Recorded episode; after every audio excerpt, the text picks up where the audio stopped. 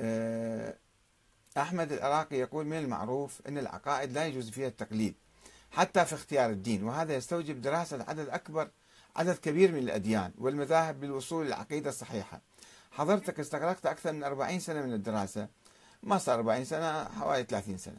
والبحث حتى توصلت إلى عقيدتك الحالية وأنت متخصص بهذا الموضوع من بداية حياتك. فهل مطلوب من كل إنسان أن يسير على نفس النهج وما حال الطبيب والمهندس والأستاذ الجامعي أو أي شخص يحمل مسؤوليات لا يتمكن معها من إيجاد الوقت الكافي لدراسة الأديان. هسه إحنا مو دراسة الأديان دراسة مذهبنا. وفكرنا هذا الموروث اللي أضرنا عبر التاريخ. ألف سنة كنا نقول ما يجوز نسوي حكومة ولا ثورة ولا دولة ولا محزن حرام. إلا يطلع الإمام المهدي. هاي نظرية الانتظار.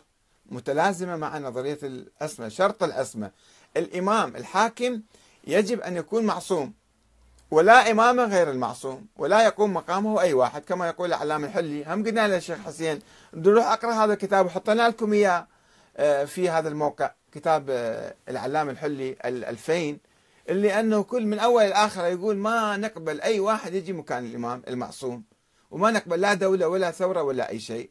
وطبعا هذا مو بس هو كثير من الكتاب كانوا يقولون.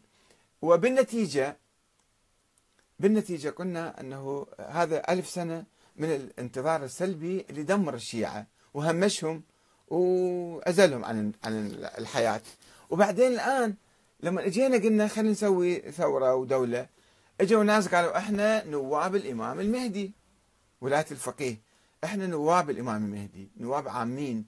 وإحنا عندنا حق أن نستولي على السلطة حتى بالقوة. وما نعترف لا بدستور ولا بشعب ولا لأن شرعيتنا من الله من النبي من النبي ومن الإمام مو من الشعب.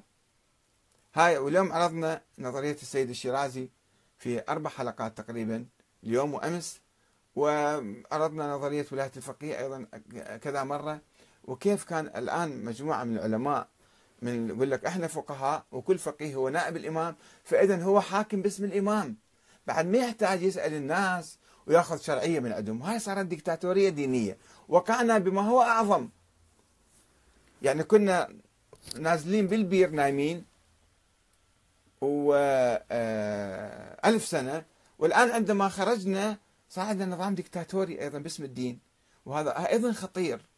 يجيك واحد عالم شيخ معمم. مو كل عالم ومعمم وعنده لحية وآية الله. اسمه هذا صار متقي ومعصوم. أكيد مو معصوم.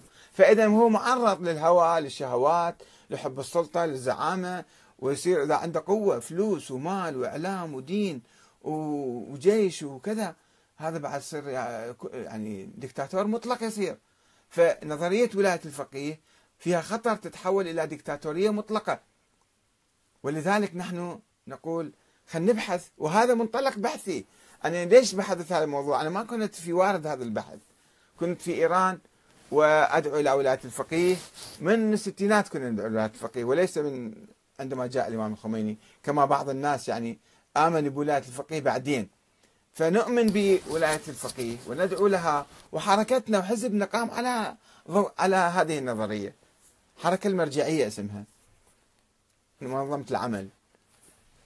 والإمام الخميني سنة 88 طرح نظرية الولاية المطلقة.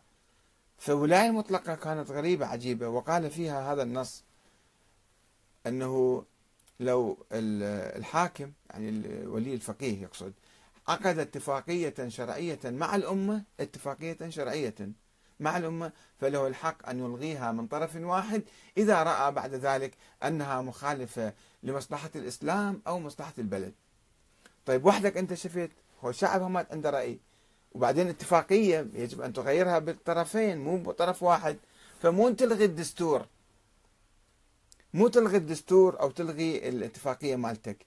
إذا عندك آه، نقد على الدستور حاول تعدله.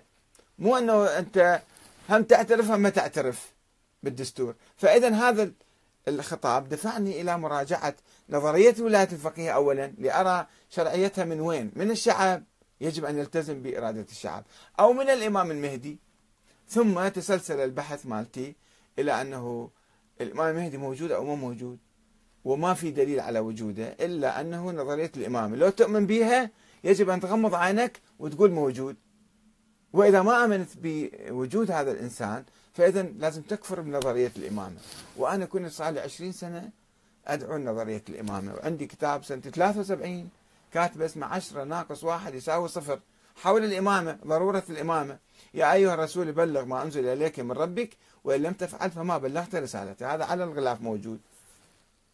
طيب وبعدين فإذا أنا كنت مختص بنظرية الإمامة. ومسوي ناس شيعة ومسوي حركة شيعية بالسودان. ووجدت أنه أنا لازم أبحث من جديد نظرية الإمامة. رحت بحثت نظرية الإمامة ثم اكتشفت أنه هاي النظرية ما لها أساس ديني ما لها أساس من أهل البيت. هذه نظرية مفتعلة ومختلقة وملصقة بأهل البيت. وتراث أهل البيت موجود في كتبنا ولكن تحت الركام. في ركام هائل من الخرافات والأساطير والأحاديث الموضوعة وفكر أهل البيت الحقيقي الصحيح مطمور تحت. تعال يا عالم يا علماء طلعوا هذا الفكر الحقيقي مال فكر أهل البيت.